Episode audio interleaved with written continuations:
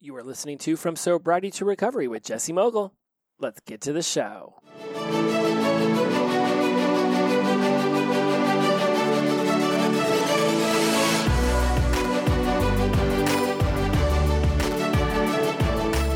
Welcome back to From Sobriety to Recovery. I am your host, Jesse Mogle. I am in addiction recovery. I am thrilled to have you here once again. Let's talk about something super cool. Let's talk about conflict resolution.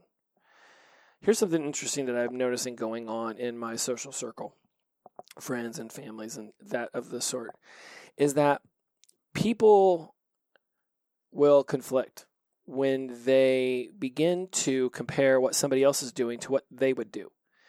And when those don't match up, then they begin to gossip about that person behind their back, whether it's just to their spouse, to me, to somebody, right? And in this regard, I get to hear it from both sides.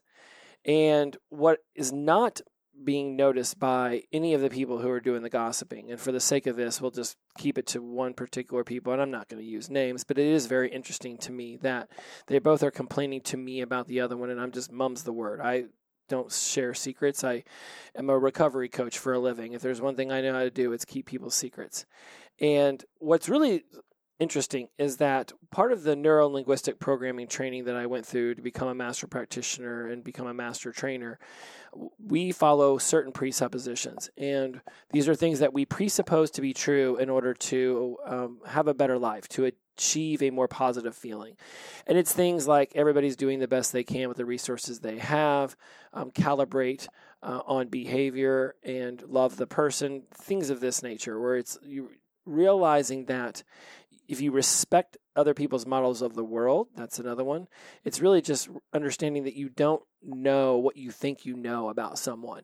That even if they tell you their stories of their life, it's being run through their filters, their processes, their own eyes, their own experiences, and it's all sort of manipulated by their own mind. So even if they try to tell you how good, bad, right, wrong, how many hardships they went through, or how privileged they've been, they're going to miss out on important details that might actually allow them to seem more human to you in the moment for a lack of a better term.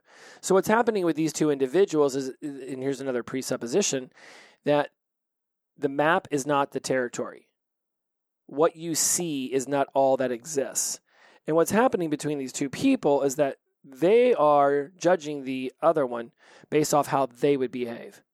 And while one person's behavior could be deemed disrespectful, uh, somebody else might deem it as, well, you know, they're just doing what they want to do. They understand their own boundaries. And if they are done talking, then they are just going to get up and walk away and go into their room and close the door, and that's it. They're done for the night. Where somebody else might have expected a loving goodbye and a hug and a little bit more closure to what was going on.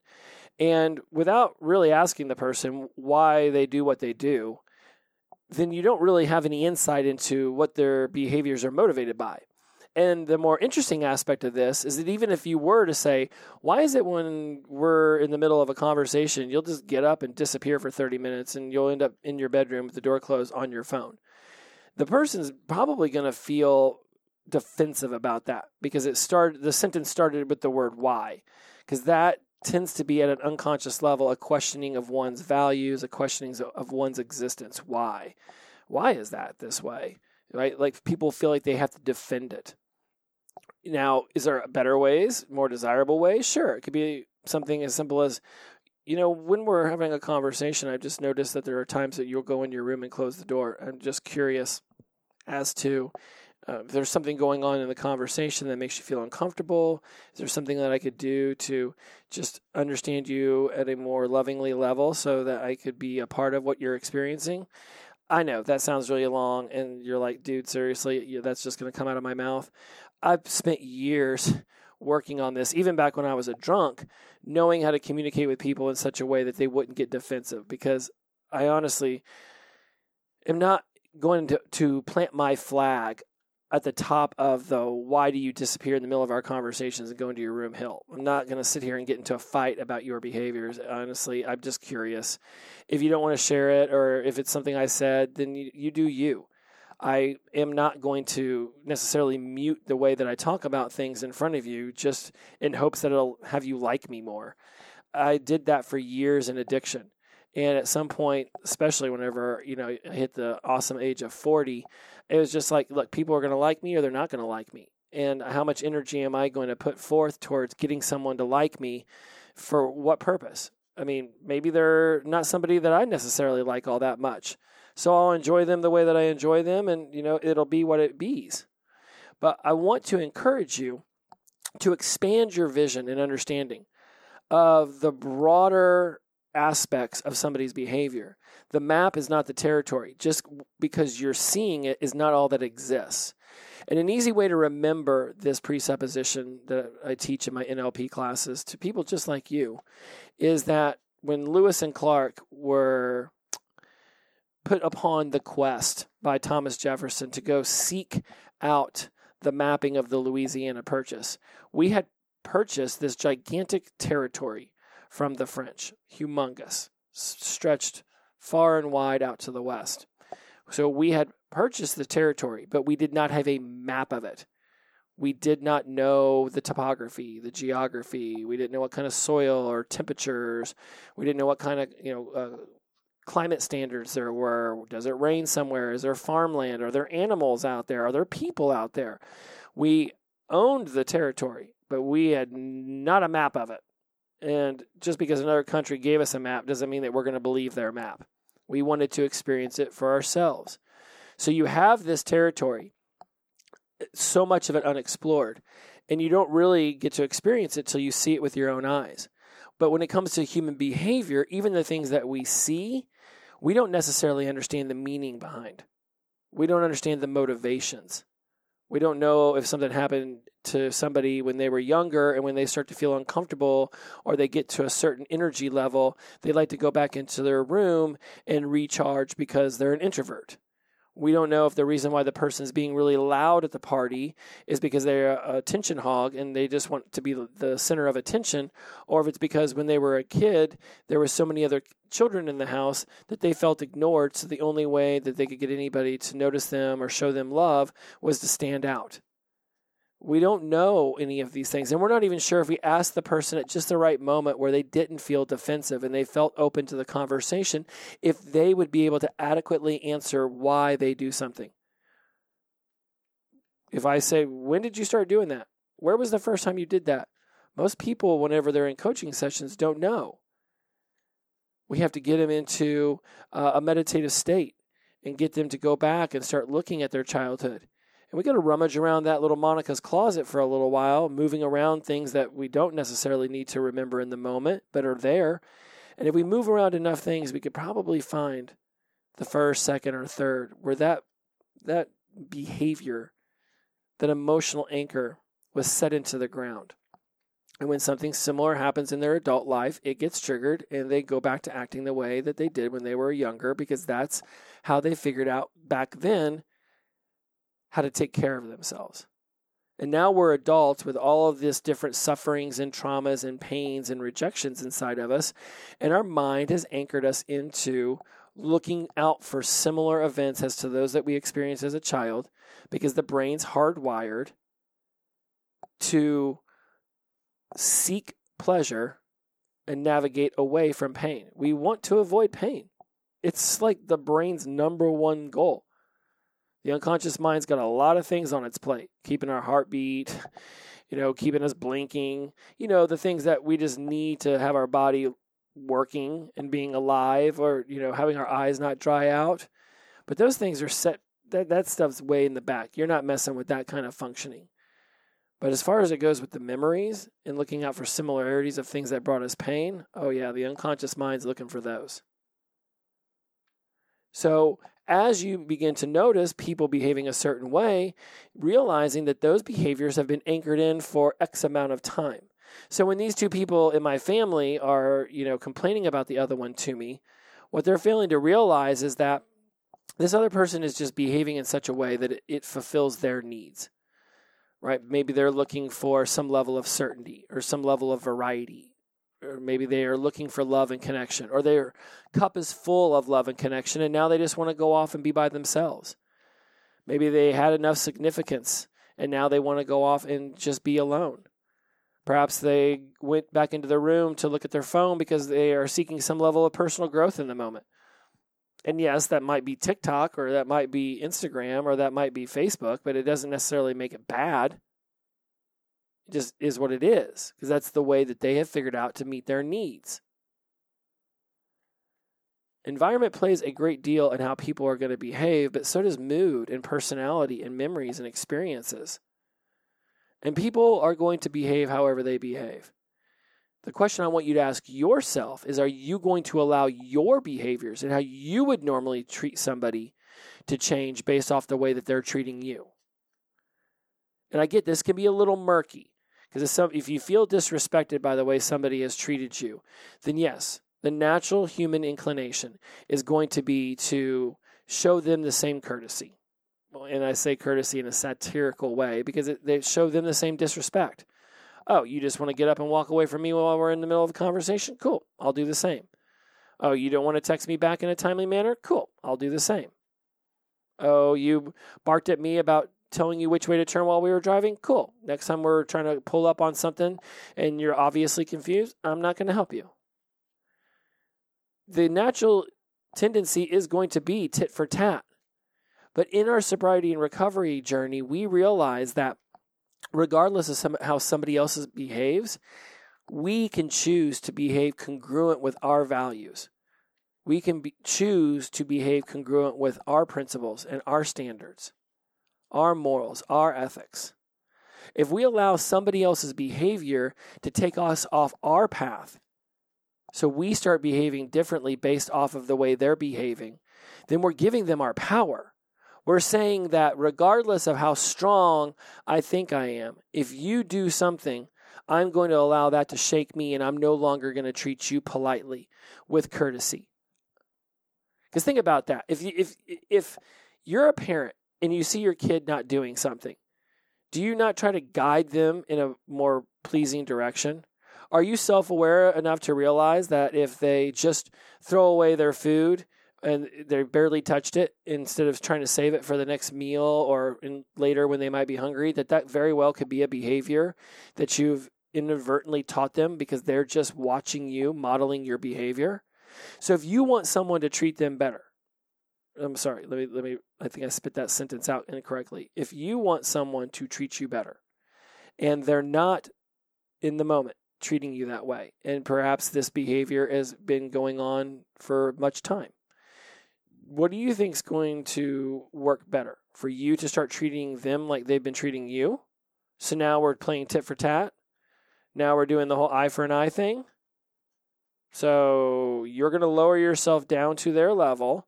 They're going to experience that. And do you think that they're just magically going to start treating you better because you started treating them worse? since they were already a little nonchalant, if not on purposely, treating you sideways, do you really think that they're just going to flip the switch and be nicer because they got the hint? I wish it worked that way. At least drunk Jesse did. He wishes it worked that way. Or do you think that modeling the behavior, modeling how you would like to be treated, and it might take a substantial amount of time. It might actually take a really tough, vulnerable conversation with that person to discuss different ways that they could interact. But these two people, they don't have that level of emotional intelligence yet. And I can give them advice like, hey, why don't you just write them and, and say something about it? Why don't you just bring it up? Oh, no, if they want to talk about it, then why don't they bring it up? You both clearly want to talk about it but I'm somehow the middleman, and I don't want to be the middleman. Well, if they were mature enough, they'd bring it up. You're also not bringing it up. So, I mean, it's just so interesting the projection. And here's the inter- another interesting thing that the unconscious mind will project behaviors out of your mouth. You will see things, it will project, and you will see things in other people and the things that annoy you the most about someone else, you might have a bit of that in you too. And you may not think you do. No, I always show up on time. I'm never late. And this person's always late. It's so disrespectful. All right, so is your unconscious mind projecting upon you an opportunity to be more kind and forgiving and flexible and to have a conversation that connects the two of you? Perhaps that's what you're lacking is the ability to have a connective moment where you can actually talk to the person about it. Because that's also what the other person's doing. They keep showing up late and they're not telling you why, with like a real reason why, and it happens time and time again. There's something going on there too, they're not willing to communicate. Where might be somewhere else in your life that you disrespect people? And it may have nothing to do with time, but it, have, it may have to be to do with something about the way that you snap judge people. May have something to do with the way that you uh, invite people to your house or treat them while you're there. Are there ways that perhaps you're being disrespectful to other people's time and energy and attention? That has nothing to do with time, but your mind is projecting that out there. We're all fallible in some way or another. The map is not the territory. Just because it's what we're experiencing doesn't absolutely positively make it true. It may be true in that moment to us from our perspective, but one person's rude may be another person's extremely polite. One person's I never want to see you again is another person's I've been looking for you everywhere. One man's trash is another man's treasure. Just because you experience it one way doesn't make that objective truth. It does make it your subjective truth, and your feelings are very real. They are, and they're to be respected. And if you don't feel like you're getting the love, the attention, the time, the respect that you've earned, I don't mean deserve, I mean earned, and you're not willing to have the conversation with that person, then it is your choice to stop hanging out with them, which is basically where both of these people have landed on this. And whether they ever have the conversation with themselves or not, I'm somebody in sobriety and recovery. They are not. So I know how I intend to behave. I know how I intend to create my space in this universe. I know how I intend to be there, to present myself, to acknowledge others. I see plenty, plenty, plenty of examples of behaviors and language patterns that I refuse to replicate in my own life. I will forgive people for their misdeeds because for 22 years, that's what I was asking of everybody else. And that doesn't mean that I'm giving them a complete pass on all of this. I can't be gaslit. You can't manipulate me. I was the gaslighter manipulator extraordinaire back in the day. I see all the tricks. And I may not want to plant a flag on that hill and argue this certain topic in front of this person, you know, to I'm blue in the face. I might just be like, oh, okay. And they may think that they won. They may think that they got something over on me, but I'm nobody's fool. Neither are you. The addictive mind was very manipulative. Therefore, we have like a, you know, the master's degree in that. We see it from a mile away. It's your choice whether to change your behavior based on how somebody else is treating you. And you might feel absolutely positively at right to change the way you treat somebody based off the way that they've treated you. You have to ask yourself, am I going to give them that power? Am I going to allow them to control me in that way where instead of behaving in the, the way I would normally behave, I'm going to lower down to their level of behavior? They clearly drank some poison, so I'm just going to drink it now too.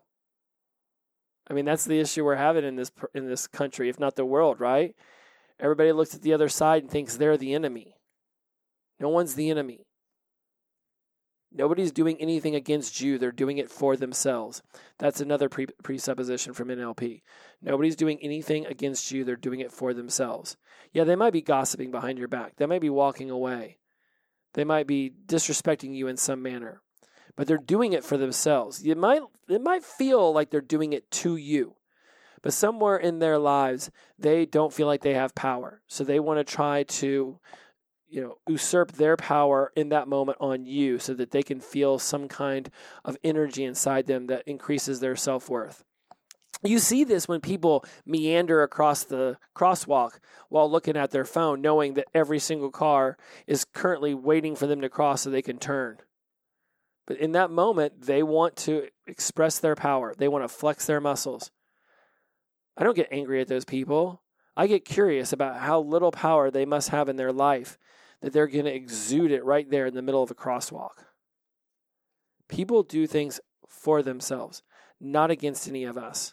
When you can really truly step into embracing that one, you'll actually be able to forgive yourself for a lot of your misdeeds from the past Yes, I may have stolen money out of a girlfriend's purse. I may have lied to girlfriends. I may have lied to teachers. I may have lied to professors and to friends, and I may have manipulated the situation. And I wasn't doing it against these people, I was doing it to fulfill a need within myself. Now I just choose to fulfill those needs differently because I see more of my map. Being blacked out and, you know, sleeping in gutters and in alleys and back of people's cars and underneath my car in one instance. That's just me being a foggy mess. I don't even see my own map, let alone have the ability to explore the territory. But now we experience life through this clear eyed, clear heart manner. Love yourself first. Understand that you weren't out to get people, you were just trying to fulfill your own needs. Realize that there might be people in your life who are not behaving towards you the way you'd prefer. Treat them the way you want to be treated. And if at some point they don't get on board with it and you've had a conversation and you've exposed your vulnerabilities and you've asked them politely to shift their relationship and communication with you and they still refuse to do it, then you get to make the decision on how often you have that person around you, how often that person's in your life. You get to make that decision. And if they don't like it, you can simply say, man, you know, I have tried to communicate with you. I have tried to have a conversation about this. I just, this doesn't feel right. Something feels off. And for my own health and my own personal boundaries, my own safety, I just think that we don't need to be around each other as much. And you get to word it however it feels good for you, but you get to make that choice now. You always could make that choice. But part of the sobriety and recovery journey is realizing that your voice is just as important as anybody else's voice. Don't scream it at people, but certainly don't be afraid to say it and listen to what I said last time in, in the previous episode, you might need to think about what you want to say. You might need to listen to my show and get some ideas, or listen to somebody else's show, or go Google, you know, top 10 ways of having a tough conversation with somebody who you actually want to like when it's over. There's information. Write out some sentences, practice it, visualize it, align with your values, align with who you want to be, and then behave that way. You keep doing that you're going to be shining a light all over your territory. And your map, it's going to be getting bigger and bigger than you ever dreamed imaginable. Sobriety and recovery doesn't shrink your world, it expands it beyond the farthest horizon. That is something worth journeying toward. All right, my friends, if you'd like to know more about how to learn neurolinguistic programming from me, if you'd like to become one of my recovery coaching clients, um, if you would just like to figure out other ways to get involved with the From Sobriety to Recovery universe, then go to jessemogle.com slash ask me. Click on the coaching or the NLP button, fill out the form. You can also go to the life coaching or the business coaching. I do a lot of different kinds of coaching because it all comes down to how we communicate with ourselves, the habits we have. If you have looked in the mirror and the person looking back at you is not what you want to see, if you have looked around at your life and thought, I know it can be better than this, I just don't know how to start or keep going or stop doing something, I might be ready for your team, but you won't know, nor will I, until you reach out. Go to from sobriety to recovery at gmail.com. It's your own personal email address to me. Hit me up, jessemogle.com slash ask me, or the live coaching, business coaching buttons on my website. I've created a, a ton of ways for you to get a hold of me. All right, now let's close it up. Inclusivity over exclusivity, the power of positive energy, release and flow. Every day is the best day of our lives when we wake up sober. Shout out to all those who have fallen. Glow on. We'll see you next time. Bye bye.